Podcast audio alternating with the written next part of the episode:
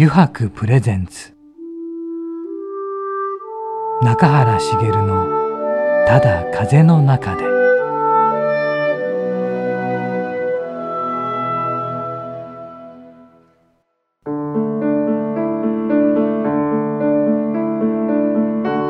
皆さんこんにちは。声優の中原茂です。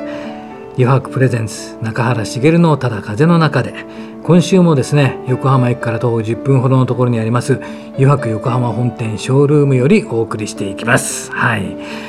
あのー、ちょっとね今喋りながらふと気がついたんですけど俺よくね自分の庭のことなんかも語るんですよ。鳥よく来るんでね鳥くんたちが。でも最近ね来てないやつがいる。気になってるんですね。何が来てないか。キツツキが来てない。おかしい。どうしたんだ。あれだけ我が家の木にやってきてツンツンツンツンつついてたキツツキが来なくなってしまった。ですね。うちのディレクターのね森下君っているんですけどにその話をしたことがあるんです。で笑ってました。あれがまずかったのかな。なぜか来なくなってしまった。うんなんか帰ってきてほしい。それとももしかしたら季節によってねかもしれないのでどっか違うとこにも行ってしまったのかもしれないんですけどなんかちょっとね来てない鳥が来てないとね気になりますね。でも確多分季節によってだったんでしょうね。うん。多分そんな感じかなっていう気がするんですけど。そういえば山端もね2日にいっぺんぐらいしか見なくなってね。どうしたかな心配だななんて思ってるんですけどね。はい。まあね。まあすいませんね。本編の話とは全然違うんですけどね、えー、今日もこれからですねあの大江克也さんに、えー、後半のね、えー、喋りをしていただいてるんですがまたこれもね貴重な話をたくさんしていただいてますのでね皆さんもすぐ始まりますので、えー、楽しみに待っていただければと思います、え、それでは本日も番組最後までお付き合いください。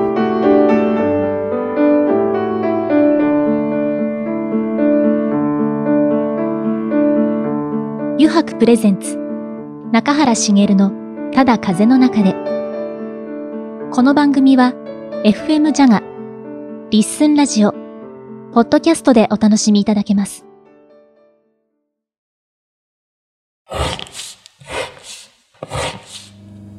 油白の革製品は日常品でありながら小さなアート作品である。日々の暮らしに彩りを。レザーブランド。油白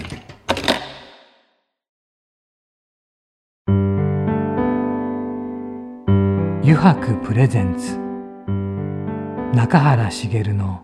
「ただ風の中で」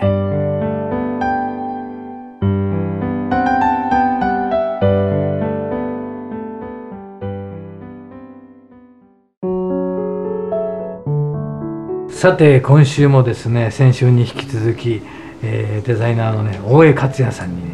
えー、お話を聞いていきたいと思います。また今週も大江さんよろしくお願いいたします。よろしくお願いします。はい。まあ、先週はねいろいろやっぱりその前からのお話なんかを伺いながら、まあ、日本に来るということなんですけど日本に帰ってきてですねでブランドを立ち上げようと思ったわけですか？最初はそうですねいろんなあの百貨店さんのプライベートブランドのデザインとかを最初はやってましたね、はい、でそこからやっぱり自分のものをやろうかなっていうことで、はい、で立ち上げましたね、はい、で最初に立ち上げたブランドっていうのは？最初はまあレザーグッズ余白さんと一緒でレザーグッズを始めてずっと3年間あのパリで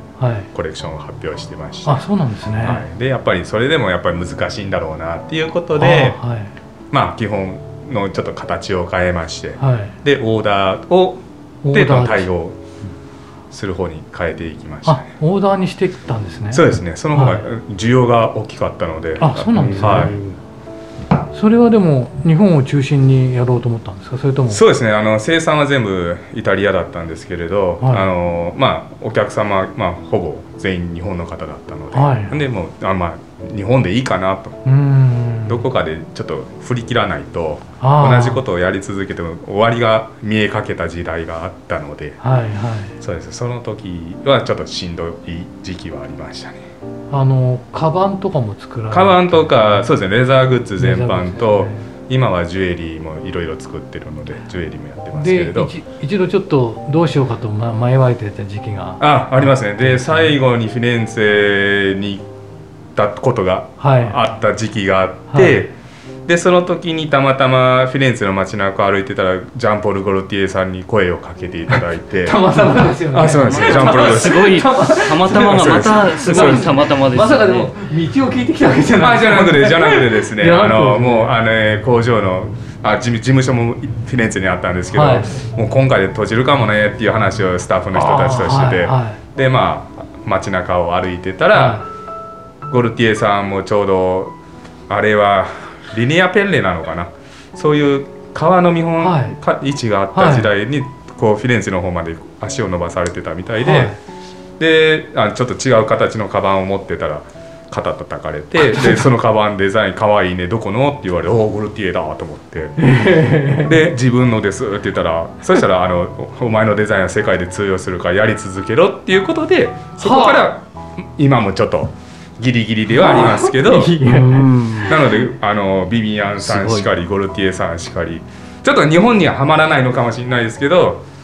まあ、はい、まあ巨匠と言われるお二人から声をかけてもらえるというか認めてもらえたのかもしれないなっていうので唯一それがあったから今も続けてるだけですね。でもそのお二方って大江さんが憧れてた方あそうですね。本当に中学校の時はゴルティエさんの洋服着まくってたんで。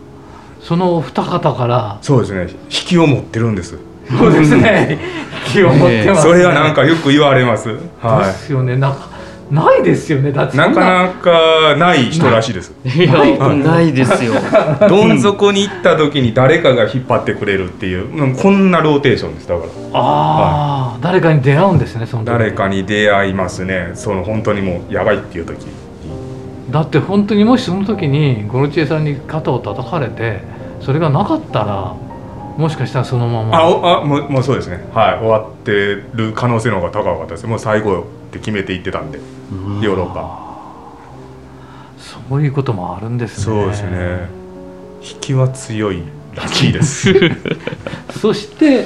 じゃあ続けようということで、はい、日本に戻ってこられた、えー、その後はどうしたんですか？その後はもう転々といろんなところの企業さんからコラボの話とか、はい、まあ本当にまあ一人みたいな感じで動いてるのでだからできてるんですけど。そうなんですか？お一人なんですか？あまあスタッフはチームが何個かありまして、デザインをするのは自分であとはまあ形っていうか、そうものにしていくのがチームでやってる人たち、はい。でもそれから広がっていきますよね。広がっていってるんでしょうねきっと。そう願いたいですけど、ね、カバンのブランドからあのジュエリージュエリーブランドから。ジュエリーもそうですね。たまたまちょっとご縁があって、はい、ジュエリー一緒に作ろうって言われた人たちと。あ一緒に作ろう。そしたらいきなり自分のオリジナルを作ることになってそれはでも全部オーダーです。ああ全部オーダー、はい、あのやっぱり店頭とか置くとどえらい金額資金力がいるので、はい、そういうのはちょっとできないので、はい、もう常にオーダー口コミオーダー口コミっていう感じでやってます。でちょうどそのさっき一番先週の時にも頭に聞いたんですけど、はい、中垣君と、はい、その飲み会で知り合った時っていうのは、はい、のそのいろいろやり始めた時のどのぐらいの時だったいやもうその時はもう会社立ち上げて半とえ半分は行ってたので今12年目なので、はい、そうですね。6年えあちょもっとか。もっとですね。結構時間は経ってます、うん、あオリジナルを作ってから、はい、オリジナルを作ってからですか、はい、で今度その建物とかあそうです、ね、わけですよね、はい、それをまたどうしてえっ、ー、と多分ですけれど、はい、発想が違うのかなっていうその幼少時代をイタリアで過ごしたので、はいはい、普通の日本人が発想発する発想と、ずれてるずれてるあずれてるいい方にずれてるんですけど。いい方にずれてる。んですけどそこでいろんなものをちょっと違う分野でやってほしいっていうお話をいただいて、はい、でまあ自分は基本的に全部断らないので。あっていうか諸先輩のその皆さん世界でトップのデザイナーの人たちは、はい。洋服はもちろんやってますけど、はい、まあなえー、ホテルのデザインとか、はい、こういうインテリアも全てやるのであそうなんですね、はい、本当にまさにあの同じ質問いろんな方からされるんですけど、はい、やっぱり日本のデザイナーはもう洋服だと洋服だけ、はい。はい、なんで他のことやってるんですかっていうデザイナーの子たちからめされるんですけど、はい、えなんで他のことやんないのって即答で言い返すんですえデザイナーって全部やればいいじゃん、はいはい、ライフスタイルをデザインしたらいいじゃんってそういう。点だけのデザインって楽しくないじゃんみたいな。でも確かに日本はそうですよね、はい、だって例えばレザーだったらレザーのデザイナー、デザインであって、はい、先ほどもおっしゃってたようにジャジャケットだったらジャケットだけのデザイナー、はい、だからなかなかそれを服だったら服だけですよね。日本の場合はですね。日本の場合はですよね、はい、服だったら服でプロダクトだったらプロダクトデザイナーがいて、はいね、建築家がいてっていうデザイナーがいて、はい、車のデザインをするデザイナーがいてって、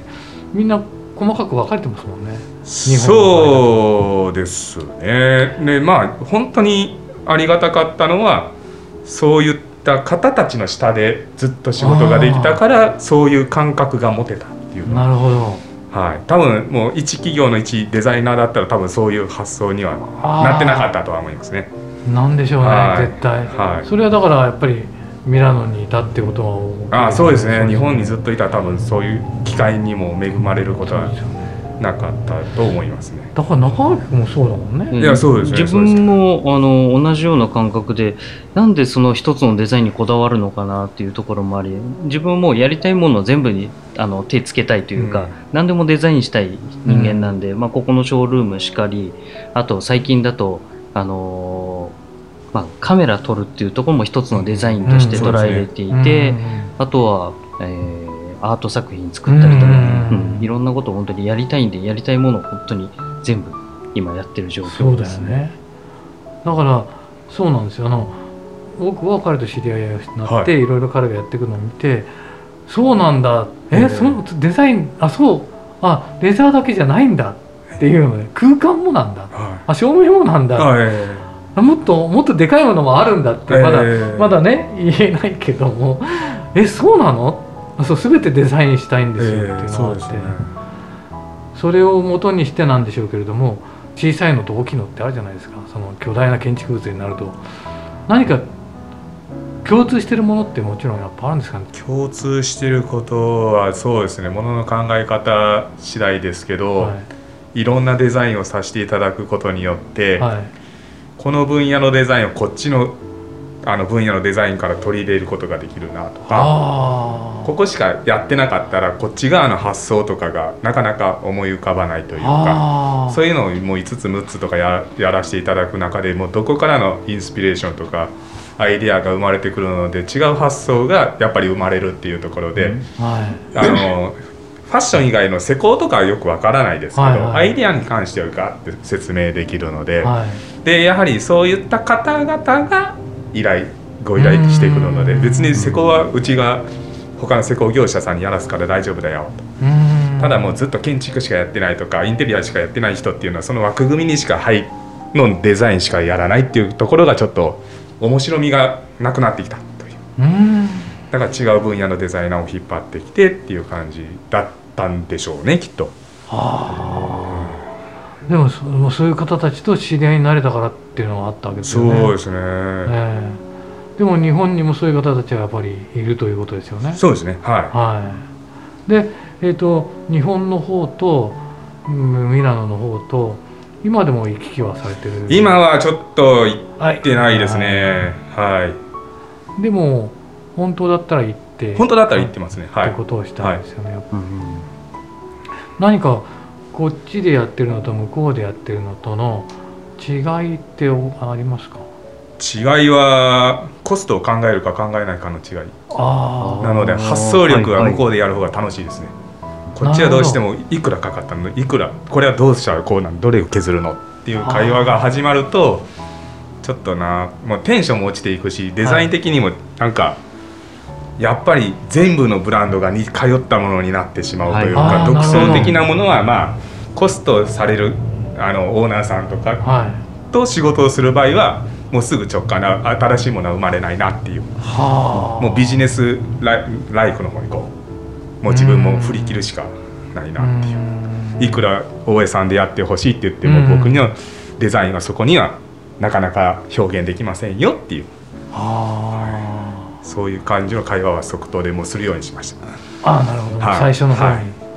はい、期待されてもそんないきなりじゃあこれを数千円内でやってって言われてもそれはちょっと難しい話ですねみたいな素材だけで結構かかりますよとか、はい、そういう感じでテクニック使うとそういうものはちょっと難しいですとか、はい、そういう会話も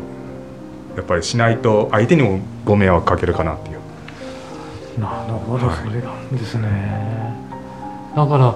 まあね、日本の方でもよく海外に拠点を移される方、多いじゃないですか、はい、デザイナーにしても何にしても、はい、いろんないろんな分野の方もそうなんですけど、はい、やっぱりそうそこら辺のそのなんなんていうんですかね。自自由度って言ったらなんですけどそういうものがやっぱ全然違うんですかね。と思いますね。やっぱり拠点を移すってことは。向こうはやっぱり発想する人が一番上にいるので。そうなんですね、そうです。発想する人が一番上にいる。じゃないと誰も何もできない。日本は、うん、なんなんていうんですか MD か営業か、はい、なんかデザイナーが一番下なんですよ。あの何個か仕事させていただいても、はい、営業じゃあここの売り上げな前年の何作体どれぐらい取れるんですかこのデザイン。そんなのこっちに聞かれても分かんないよみたいな、うん、新しいことをしたいから依頼が来てるわけであって、その去年の話をされても去年の関わってないし何していいのか分かんないよっていう感じになるんで向こうはまずコストの話は絶対しないんで。ああそうなんですね。好きなようにやろうぜ。だから新しいなんていうんですかものが生まれるというか、そうなんですね。そうなんですそうなんです。それが本当だと思うんです、はい、はい、でそのでその発想する人がちゃんと指示ができたら完璧なので。ああなるほど。はい。そうか。なのでデザイナーがありき全てそうなんですよ。あのビッグブランドっていうか、はい、まあデザイナーデザインしてる。とはい、はい、デザイナーがいないとものが生まれないので、はいはい、そうですね。近年でもずっと聞いてるとデザイナーが変わって息を吹き返して。あそうです。あもう常に変えていきますね。あの、ね、そういうブランドは。ビッグブランドがそうですね窮地に陥ったところをデザイナーをある人にそうですら変化変化なので救われたというか、はい、そうですなってよく聞きますよね、はい、だからそれはどれだけそのデザイナーが優れているかっていうことにもあるそうそれもありますね、はい、1を10にできたりあの1を100にできる人は結構たくさんいるんですけど、はい、0を1 0から1生む人ってなかなかいないっていうところ、はい、やっぱりヨーロッパはちゃんと見てくれてるんでしょうね。あそうですね。自分は01なんで、はい、はい1100とか1万1を1万1000ってするのは日本人得意なんです、うん、なるほど。コピーコピーっていうのが、まあ、営業力トーク力でダーっていけるんですけど、生み出すっていうのが生み出す。昔はすごいと思います。あの、はい、昔のその職人さんとかね、はい、すごいの作ってるなとか、はい、今はちょっともうあそうか合理化合理化になって情報も全部ネットからとか。そか日本にはそれが昔はやっぱあった。そうあもちろんそうですね。もちろんそうですね。日本の技術は素晴らしいんで。だだからね中垣君もねそうだけど全部を独学でやってそれで生み出していって、はい、あの染めもそうですけどそれも新しい染めを自分で作り上げて、えー、っていうのはだからこそ他にないものなんでしょうね。はい。かぶらないというか。かぶらないですね。どこかでこれ見たことあるなとかいうのじゃないっていう、えー、そうですねそうですね。あるですあるんですね、はい、そうかだからいろんなものの例えばデザインがあった中でイタリアや向こうのデザインで惹かれるっていうのはそういうのがあるかもしれないですね。そうなんです結果的に日本人が日本のデザイナーの足を引っ張ってるってことなんです、結論は。いそこがもったいないですね。ちなみに、うん、いいですか？デザインするにあたって一番なんかもうここポリシーにしてるところとかなんかある？ポリシーあポリシー？まあそのあ与えられた案件とかにもよって違うかもしれないですけど、まあ、そうですけどね。ありそうでないもの。うん。それそれでいいかなっていう、うん、うん、えー、これどっかにあるよね。でもないよねみたいなそういうのがいいかなみたいな。確かに大江さんのデザイン見てるとそれ感じるなどっかにあるよねみたいな。でもないかみたいな、うん、でもそうそうじゃなければその時にあの時にジャンポール・グルジェさんが声をかけてきませんよね。まあそうですね、うん、本当にそれはそれでもうすぐその日フェイスブックに載っけましたからね。やばいでもでもそそれだけその巨匠のすごい方が見て驚いたんでしょうからねあまあそうそういうことですね。ですよね、えーはい、なんだこれって。はい。ありがたかったですね、はい、ですよね、はい、あでもそのありそうでないものってね、えー、あのなんか俺も昔から中居君が一人でやり始めたことの知り合いなんですけど、えーはい、彼にオーダーでいろいろ作ってもらったのは、えー、やっぱないものを作ってもらいたかったんですよ、えー、それをいつもいつも彼に作ってもらって、はい、っていうのがあったよね。もう本当あの規定列なものからたくさん作らせてもらいました。でもそれでもすっごい喜んでもらえたんで、えー、えー、こっちももう本当にやる気がものすごく出て、えー、よかったんですけどそれがあるんで自分は今あるんです、ね、はい、うん、でもそのでもゼロから確かにそうですよ。ゼロから何もないところから生み出すそうですね。それを求められてるのかなっていうのはもうずっと思ってることなので。突拍子もないものをやりすぎるとそこに追いつくのに人って時間がかかるんですよ、はいはい、でもありそうでないものがあこれだったら何かあるのかな？でちょっと入り口がもっと広がるんで、はい、こうこういうような感じで。はあ、でも大江さんでもこの先っていうかあの展望というか、はい、この先にまたやりたいこととかってあるんですか？ねこうしたい。何かをこうしたいとかいやもう生きてる限りはずっとデザインし続けたいとは思ってますよ。まあねあの世界中に自分の功績じゃないですけど作ったものがあればいいかな、はいはい、オブジェでもいいんです。何でもいいんですけど建物でもいいんですけどそういったものをなんか残していきたいなとありますね。うん。もう世界中にですね。あそうですね。えー、中垣君もそういうのある。やっぱり同じようにあのずっとデザインしていたいなっていうのと、まあ、自分はあのこの「油白」っていうブランドを、あの自分がいなくなってもあの、続けられるようなブランドにしていきたいっていうのはあるんですけど、でもあの本当に自分のデザインがその後にも、まあ、遺伝子となって引き継がれるっていうのはすごく、うん、あの嬉しいことだなと思って、うん、それを目指してます、うぱ大江さんもそういうところありますか？大江さんもあるんですけど大江さんは下に教えることができないんで。ああなるほど。下手くそなんですよね。会話を聞いていただいてても分かると思うんですけど。何を喋ってるのかが途中でパンパンって変わっちゃうんで。もう自分の中に。汲み取っていただきながら。なるほど、はい、なるほどね。それを人、うん、いやまあ今でもそうですけど職人さんに言われる、まあ、盗めというかそういうとこそうですね。たまたまこの前も、はい、あのバーで飲んでましたら、はい、隣に座ってカウンターで45、人の女性の方たちが飲んでたんですね、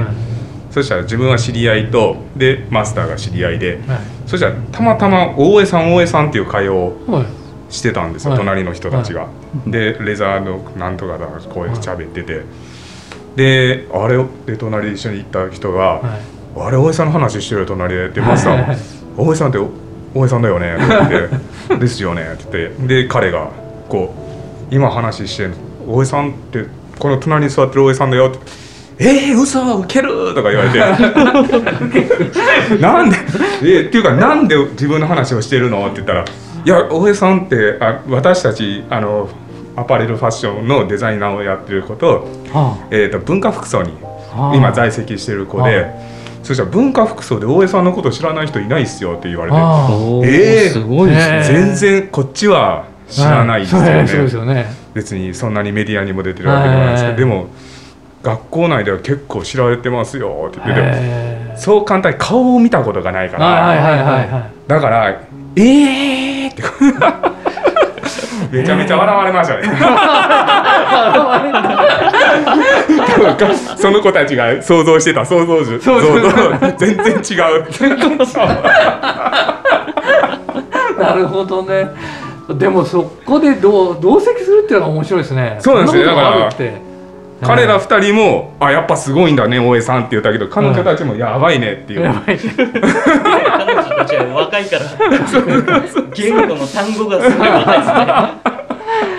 なるほど。そうそうのそういう出会いもあるんだなみたいな、はい。はい、全然知らないところで誰かが喋ってるっていうのはちょっと嬉しくもあり、怖くもありますね。そうですね、いやでもでもなんか本当先週今週とですねなんかもうちょっと話が尽きないですね。尽きないんですけど、ね、なんかなんかもまたなんかね来ていただけたらねお話も聞きたいななんて思うんですけども本当にこの2週間濃い話を聞かせていただきました。もうこれからの大江さんの作品すごくあの楽しみに待たせていただきたいと思いますので。先週今週とありがとうございました。ありがとうございました。ありがとうございました。ありがとうございました。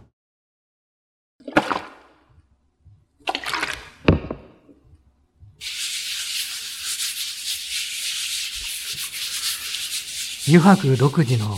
手染めのグラデーションは川に新たな命を吹き込む。色とりどりの空の情景。青く深い海。誰もが感動するあの一瞬を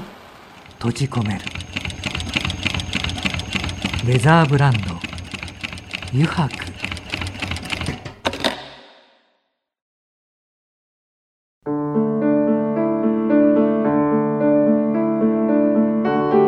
中原茂がお送りしてきました「余白プレゼンツ中原茂のただ風の中で」そろそろエンディングのお時間です。そうそう本編の中でなかったんですけど終わった後に話して聞きたかったのはですねあの